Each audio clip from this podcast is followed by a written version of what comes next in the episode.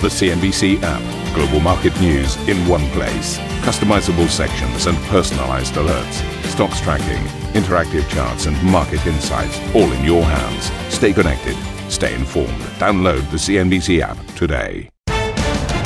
Very good morning, everybody. Welcome to the program. You're watching Squawk Box. Our headlines this hour: the S&P 500 hits a new low for the year as Apple leads broad declines on Wall Street.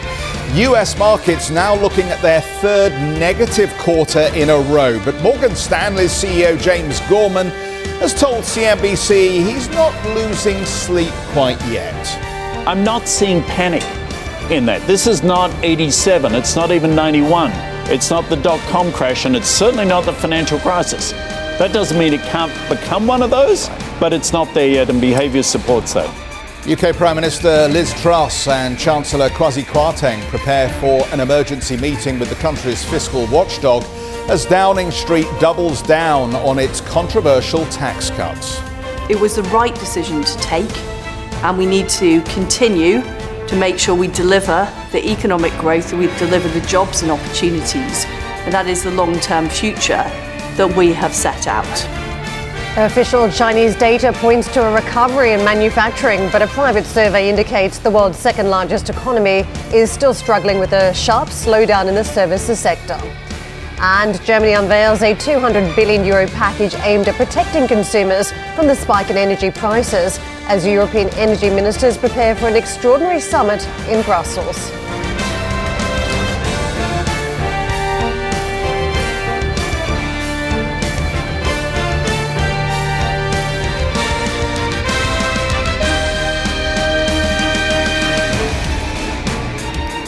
It's been a challenging old week on markets as we've seen uh, the markets roiled by some of the instability in the currency, the surge in the US dollar yields spiking, and then the intervention by the central bank on this side of the world, the Bank of England. Plus, on top of that, still very hawkish messages from the Fed stateside not being steered off course despite some of this instability. We're now seeing what you've got now on markets a pullback again in session, fairly sizable one for the tech sector. The Nasdaq down 2.8% and taking with it the S&P as as we take a look at those big tech names. To the downside was the likes of Apple. That was one of the big moving stocks. Investors are looking at the trajectory here and whether these sales will stay on course, given we've got all this tightening in monetary policy and where that leaves consumption. This is uh, just one of the stock names I think that has stood out this week. Also, Nike, uh, some of the warnings that that stock has had around its earnings profile. McDonald's, the analyst, revisited that one. So, all sorts of consumption plays across the board. Investors are concerned concerned now that uh, the pace of hikes is simply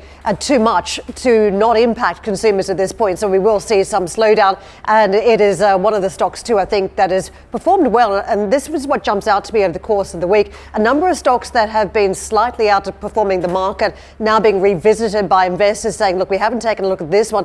Are we wrong with some of the, the optimistic assumptions? There's no room for any downside here. And I think that's where you're seeing some of the, the market falls now in this further leg down as we look to close out the month. I wanted to take you to Treasuries. It's been quite a stunning move, hasn't it? 3.78 is now what we're seeing on that 10 year, uh, 4.2 is what we've got on the two year. Uh, markets are very much pricing in that aggressive pathway, as you can see, at the short end of the curve. Geoff. Terrific. Karen, thank you. Let's get into some of those comments then uh, around the Federal Reserve moves. Cleveland Fed President Loretta Mester has told CNBC that interest rates are still not restrictive enough to tackle inflation. Mester says markets stateside have not been as volatile as elsewhere, giving it space to hike interest rates further. We have to be very um, diligent about getting inflation down, right? The confidence of the markets and market participants and the public generally is that the Fed is on the job and making sure that we get back to price stability. So, in some sense, right, the fact that there's some, you know, perhaps um, the credibility of the institution matters in cases like mm-hmm. this, and I think it's very important for people to understand that. We're watching and we're doing what we think is the prudent thing to do, but we have to get inflation down. Morgan Stanley's James Gorman told CNBC's Fast Money he doesn't see this downturn reflecting previous crises in markets and that the Fed is approaching the end of its hiking cycle. I think it's unlikely that we're going to have a hard landing at this point. Um, I think the Fed will keep pushing. I mean, we're at We're at uh, a little over 3% now. They'll probably end up, at our house call is, you know, 4.5, 4.75. I'm not seeing panic in that. This is not 87. It's not even 91. It's not the dot com crash, and it's certainly not the financial crisis. That doesn't mean it can't become one of those, but it's not there yet, and behavior supports that. We have terrific charts to show you. You've lived through an extraordinary couple of months on markets. I want to show you that journey again, just to remind you what it looked like in terms of the quarter as we look to close out uh, the three months. Uh, the July-August timeframe, it was a positive one. Remember over summer when the markets were just gliding higher and we had that confidence uh, that returned to markets, we stepped up. But then as we got through into uh, the middle of August, we then started to fall and that continued much more aggressively throughout the September month. So it has been quite a journey that we've seen over the course of the quarter. That means we're trading down by 5%. Without those increases at the start, we would have been down a lot more than that 5% mark in terms of what September has brought. We have uh, dropped about uh, seven and a quarter percent so far on the month of September for the Dow over the course of the year, or off the highs, I should say, over the course of uh, that uh, descent from the record highs, down 20%. So we are in bear market territory on the Dow. Let's flip over those boards and we can take a look at the Nasdaq component. Uh, worth bearing in mind how different this index is versus the Dow. The banks that are a key constituents on the Dow, of course, energy names that were in decline, but it is tech that dominates the Nasdaq. And the fall over the quarter, you can see just this jagged line up over the course of July and August. So very much enjoying that summer rally. But then the fade came, and you can see over the quarter, there's been a little bit more resilience in this part of the market, 2.6% down versus that 5% you saw off the Dow. But for the, the actual month, that has been a vicious trade. We've pulled back to the tune of uh, more than 9% on the NASDAQ, and as you can see, a thousand odd points on the index.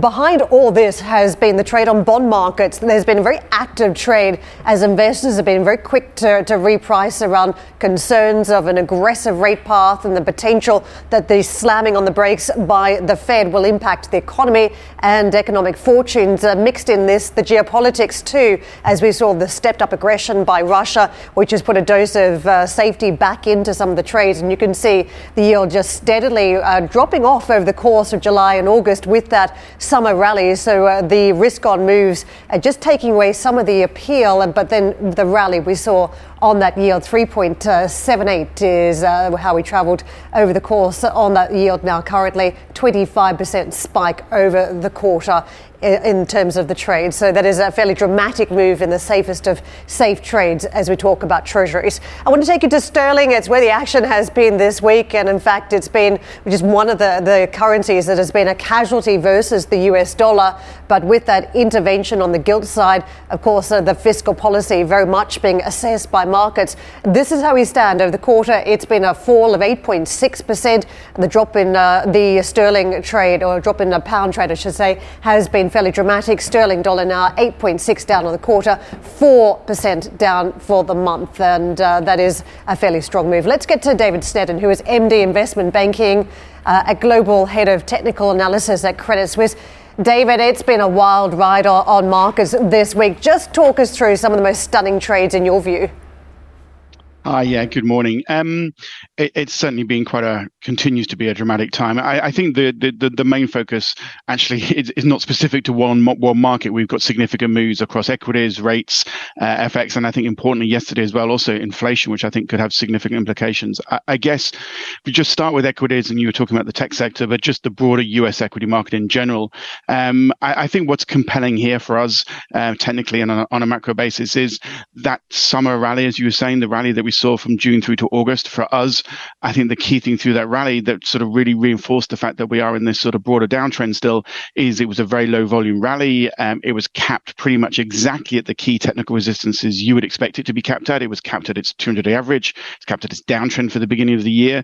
And I think importantly through that rally, the volume was just really very light. And, and we never saw really any improvement in, in, volume through through that phase.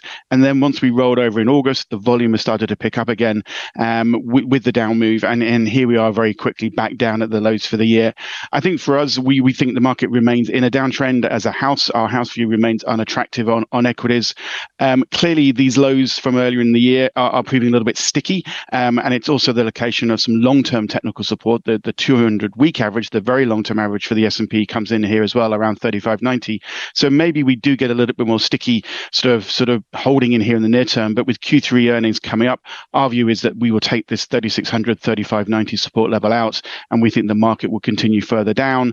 And uh, we have levels we're looking at around 34, 35, sorry, 34, 94, 3500 as our next area. That's essentially the the Q1 2020 pre-pandemic high. So it'll be very interesting to see how the market deals with that.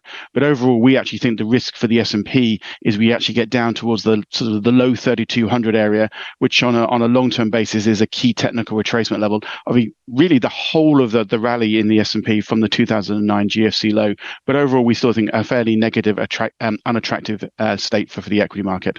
Um, David, can I ask you a couple of questions in one, really? One is um, just to get you to focus on the 10 year Treasury yield and, and, give us a sense of where you think we may start topping out here. And the other is if you could just mention in passing the seasonals, because I know a lot of technical analyst friends of mine are, are talking about actually we should be getting towards the end of the traditional weak period for risk on. I wonder if you agree with that and also give us your line on where we are on 10 year yields. Sure. I think the for us on 10 year yields, the, we, we've maintained actually on, on, a sort of three to six month basis, a long term basis, actually a more of a neutral view on, on treasuries and on duration. Um, and in the near term, we've actually been looking for this this sell off in treasuries to actually start to sort of stall um, and, and, for some type of peak to be established. And I think what's been key for that for us, and um, what we're watching very closely, is actually the inflation break even picture. Um, and the inflation break even story has been a key narrative, you know, for inflation itself for, for markets all year. And clearly, markets in the first half of this year were dominated by, you know, rising, very strongly rising rising inflation, strongly rising inflation break evens, and, and the, the rate hikes to go along with that. I think what's been really significant over the last um, few months is inflation break evens peaked earlier on this year. They've been declining. And if, but if you look at the 10 year US inflation break even chart, that I think is, is doing something very significant. And I think it's a very important uh, chart and market to watch. What we're doing is here, we're, we're breaking down some really significant support levels. We, act, we actually think that's putting in a top for inflation break evens on a technical basis. And inflation break evens will actually fall further Uh, and that, though, is very important on several factors. Certainly for the treasury market, um, I think it probably adds to the view that we're getting close to a peak. I think inflation break evens falling are more in line with treasuries putting in, in, a peak in yields in here. Maybe there's not huge downside for, for yields, but certainly I think it makes the upside for yields more tricky. And we're doing that at the same time of 10 year US bonds have been to 4%. Um, and there's a lot of technical support levels from 4% to 425, 427. And you've seen a clear sort of non confirmation of momentum into these highs as well. So our view would actually be not to, to chase yields higher in here and actually probably look for yields to come lower in, in the near term on a tactical basis with that inflation break even story, probably the, the real sort of one of the real drivers of that. Then stepping aside from that with the inflation break even story, you kind of initially think, well, isn't that a good thing if inflation break evens are, are coming off? And I think our view is it's actually not particularly good for risk assets still. And um, we think seasonally still, it, it, it's not actually in a, in a, particularly sort of good setup for risk assets. We think this inflation break even turn down is more about the growth and recession fears and that growing. And if you look at the correlation that we've pretty much had between S&P 500 and inflation break evens, really from 2020, from the beginning of 2020, it's been, apart from a brief period at the beginning of this year, it's been a pretty positively correlated sort of setup. So we think inflation break evens coming down is actually still, it's going to be still a negative and a headwind for equity markets. David, I want to pivot to the dollar. We've had all sorts of commentary in recent days about the uh, casualties. Pound was clearly one of them, but there's a lot of conversation that G7 and some of the other trades now just effectively looking like emerging market currencies versus the dollar, which has stepped up by about 7% in the quarter. Where to from here? I still think higher. We still we still have a bullish view on the dollar from a technical basis. I mean, we've clearly been in an extremely strong dollar environment from the beginning of 2021. It's been a pretty much near vertical line higher. Um, it's definitely overstretched. There's no two ways about it. If you look at um, where we are in terms of the way we look at the dollar in terms of its typical extreme, it, it, it's at those upper extremes. But for us, I think the key thing was earlier on this year for the dollar, we broke out higher from a five-year sideways range, uh, and that suggests you know that you know was really reinforcing the existing sort of uptrend that we had. We think there's more to go on that uptrend, so we we think it's still too early to get out of the dollar uptrend. So when we're looking at euro dollar, we still think we can go down to 93.30, maybe 90. Um, when we look at the DXY, we we actually think you've got a chance you can get up to the 2001 high, which is around 121. So I think it, it, it needs careful navigation because we are definitely in this sort of overstretched region. Um, but I think overall, if we do see pullbacks, we still think they are something to, to sort of that will be corrective and temporary.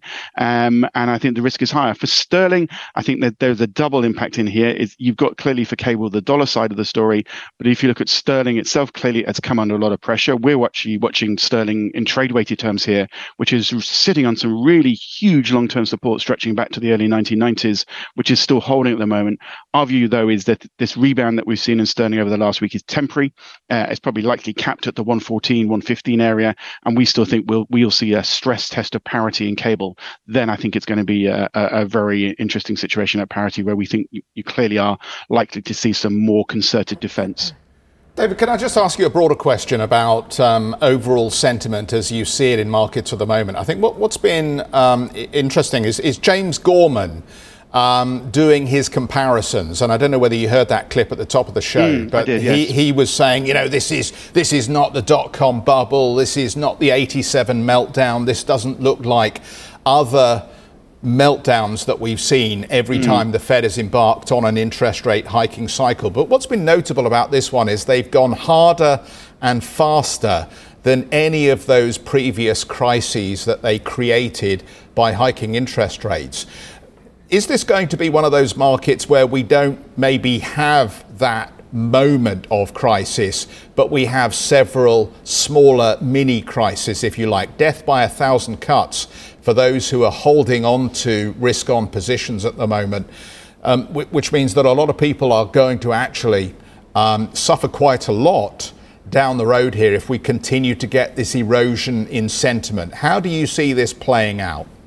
I, I have a lot of sympathy for that. I, I think you know what is interesting here is when we look at the volatility, we look at the VIX, which has risen, but we've not seen that traditional big spike higher uh, in, in, the VIX that you typically see with this sort of you know sort of more sort of relentless sort of downward sort of move in the equity market. So that is definitely definitely a different pattern of behavior around. It's more of a to sort of sort of sustained sideways range for the VIX rather than anything else, and you haven't seen that type of spike action.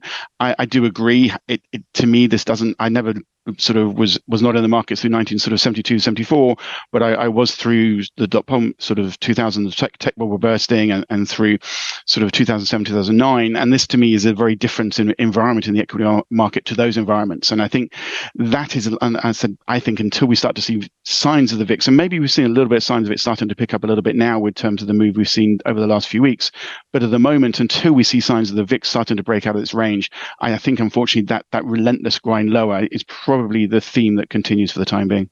David, real pleasure catching up. Thanks so much for walking us uh, through the charts this morning. Uh, David uh, Sneddon, uh, Managing Director, Investment Banking, Global Head of Technical Analysis at Credit Suisse. Uh, UK Prime Minister Liz Truss and Chancellor Kwasi Kwarteng will today hold an unprecedented meeting with the country's fiscal watchdog, the Office for Budget Responsibility. Government sources have dismissed suggestions that it's an emergency meeting, according to the BBC. The focus for the meeting will be the fallout from the Chancellor's mini budget, which outlined a series of tax cuts and has sparked days of turmoil in financial markets. And just remember the backdrop to this the OBR is um, responsible often for costing. Uh, some of the fiscal ambitions the government has. And this time round, the Chancellor went before the OBR's uh, detailed costing was ready to be published alongside the Chancellor's budget here, which is why the Chancellor's had a lot of criticism for the timing or the rushed release of that budget. So it's fascinating that there is now going to be this meeting, apparently.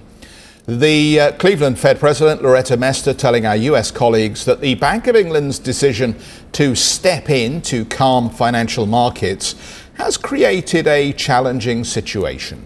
They have an inflation problem just the way we do, and they have a monetary policy um, path that they have put out there of what they plan to do, including raising interest rates. On the other hand, the markets um, weren't functioning yesterday. So, for financial stability reasons and for market functioning reasons, they had to go in and buy bonds. That looked a little bit incoherent because they were buying bonds at the same time they're talking about raising interest rates. That's a challenge for all central banks is how do you try to span both of those goals? BlackRock reportedly threatened to halt trading in certain liability driven investment funds during the peak of the gilt market turmoil this week. The world's largest asset manager told clients on Wednesday that it would freeze at risk funds and convert the assets to cash, according to a memo seen by the Financial Times. BlackRock says it has not halted trade in gilts or any of its funds.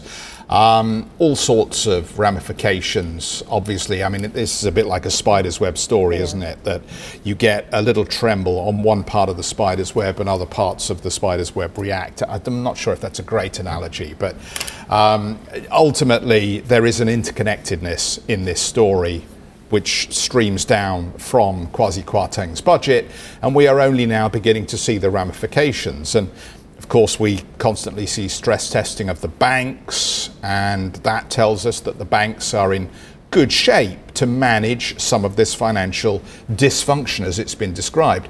But what we don't necessarily always get is clear analysis of which other organisations are going to be impacted downstream by these decisions. And we've just had a very swift lesson in what the implications are for the pension fund industry and for some of the brokers and some of the other companies that participate in the allocation of assets into gilt products and um, liability matching.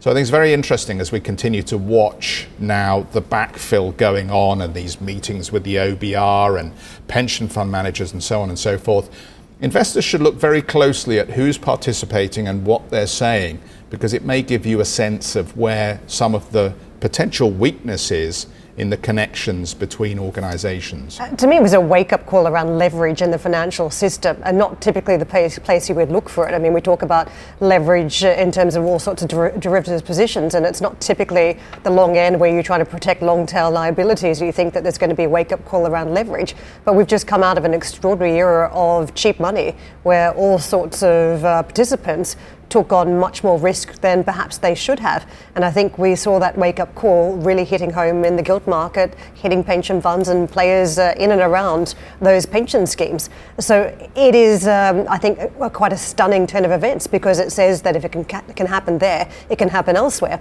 And I think now, as we circle back to the events uh, early in the week and intervention by central banks, we have a point where the Fed is it going to be uh, effectively taken off course by another event here, and that is market instability? At this point, it's pushing back and saying there's nothing to see here, and you know we're not quite at the time that we had back in the financial crisis, and there's been a lot of levers pulled, a lot of new mechanisms put in place to uh, prevent any instability. But I think we're seeing that, uh, as you say, the spider web just been shaken up a little bit at this point. So it does provide some cause for concern out there. And the question is what happens from here? Central banks keep on hiking, not just the Fed, of course, but other central banks, uh, like that domino effect we've seen in recent months. What happens to the financial system? Is it as secure as we think it is?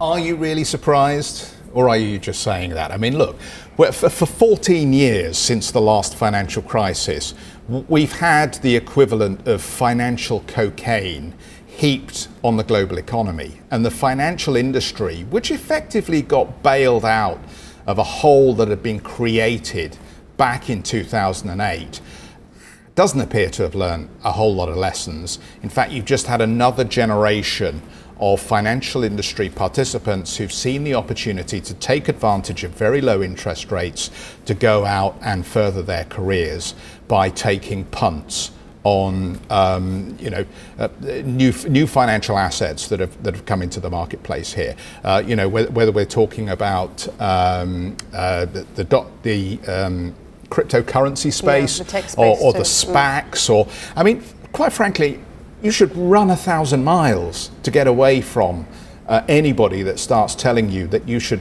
uh, participate in financial innovation because by and large, every cycle, when we have this kind of hubris and this kind of financial creativity, it tells us that there's fundamentally something wrong with the pricing of money. I'm not surprised that there's this leverage hiding in the system, and I don't think you are really because um, you're a bit younger than me, but you've seen a, a few cycles as well, That's and you've right. seen exactly the same hubris.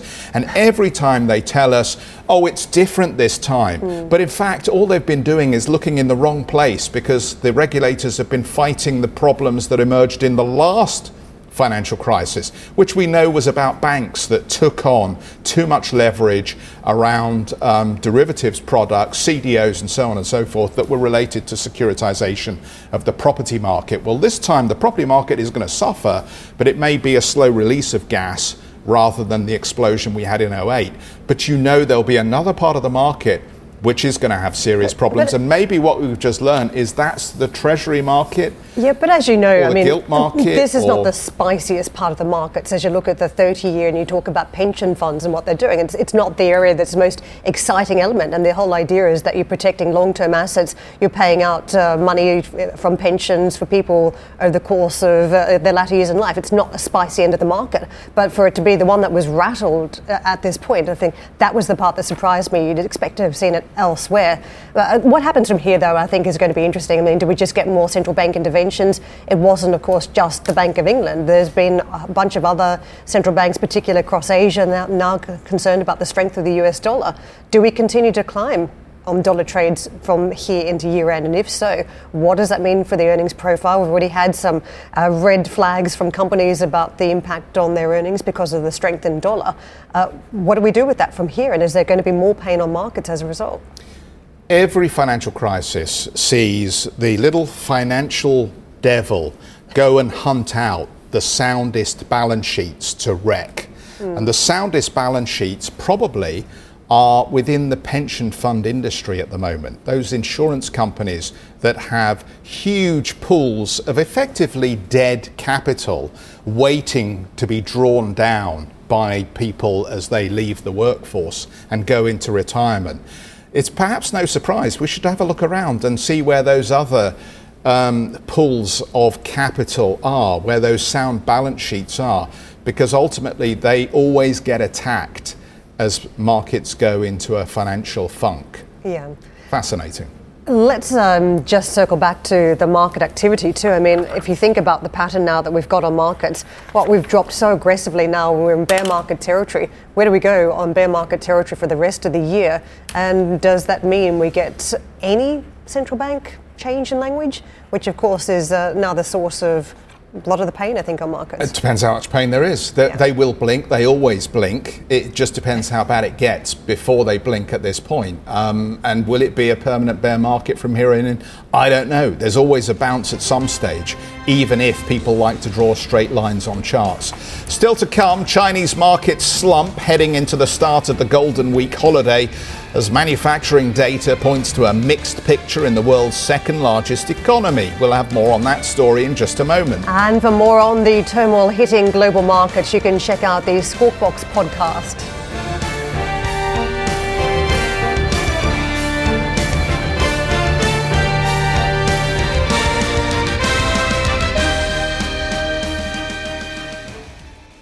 Listen to CNBC's Beyond the Valley, the podcast that explores the biggest tech news from across the globe. Join me, Arjun Kharpal, and me, Tom Chitty, every week as we bring you insights into the top stories, unpack the latest trends, and find out where the industry is headed. now available on Spotify, Apple Music, and Google Podcasts.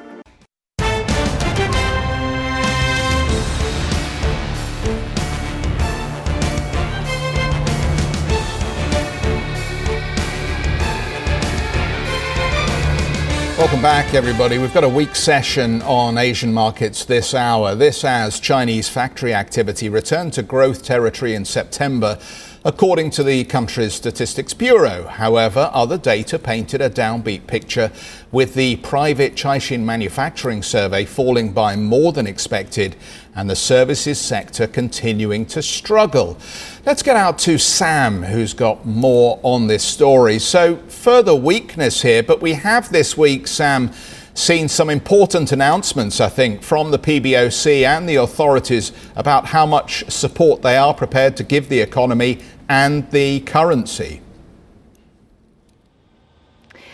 Good morning to you, Geoff. Yeah, that's right. We've heard a number of lines from the PBOC, certainly chiming in as we have seen that uh, Chinese currency, of course, uh, falling to those uh, record lows this week. Of course, we did see that uh, crossing around that 7.26 mark against the dollar when it came to the onshore currency. It's been trading at 14 year lows against the greenback, uh, really trading at around GFC levels. So we have seen uh, a number of lines, as I said, coming from the PBOC to try to stem the speed speed of that depreciation because, of course, there has been some suggestion that perhaps they are tolerating a little bit of weakness in the currency at the moment because those exports uh, aren't looking so bright as they have been. But, of course, it is, as I say, the, the pace of those declines that they seem to be uncomfortable with at the moment. Right now, we've got that onshore actually. It's firmed up once again today, going at 710.10, offshore going at 710.06 uh, at the moment. But as far as that data was concerned, of course, this was the first glimpse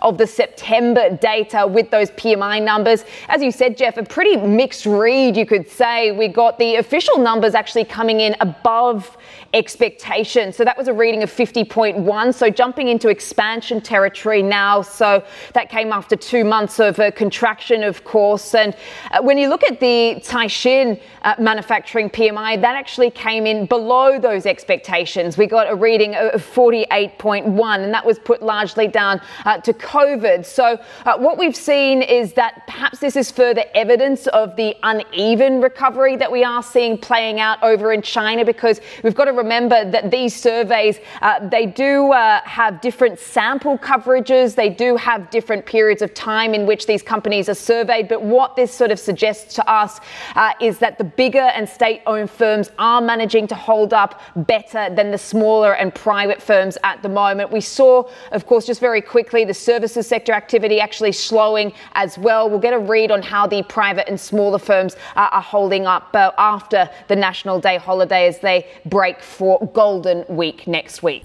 Thank you for listening to Squawk Box Europe Express. For more market moving news, you can head to CNBC.com. Or join us again on the show with Geoff Cutmore, Steve Sedgwick, and Karen Tso, weekdays on CNBC.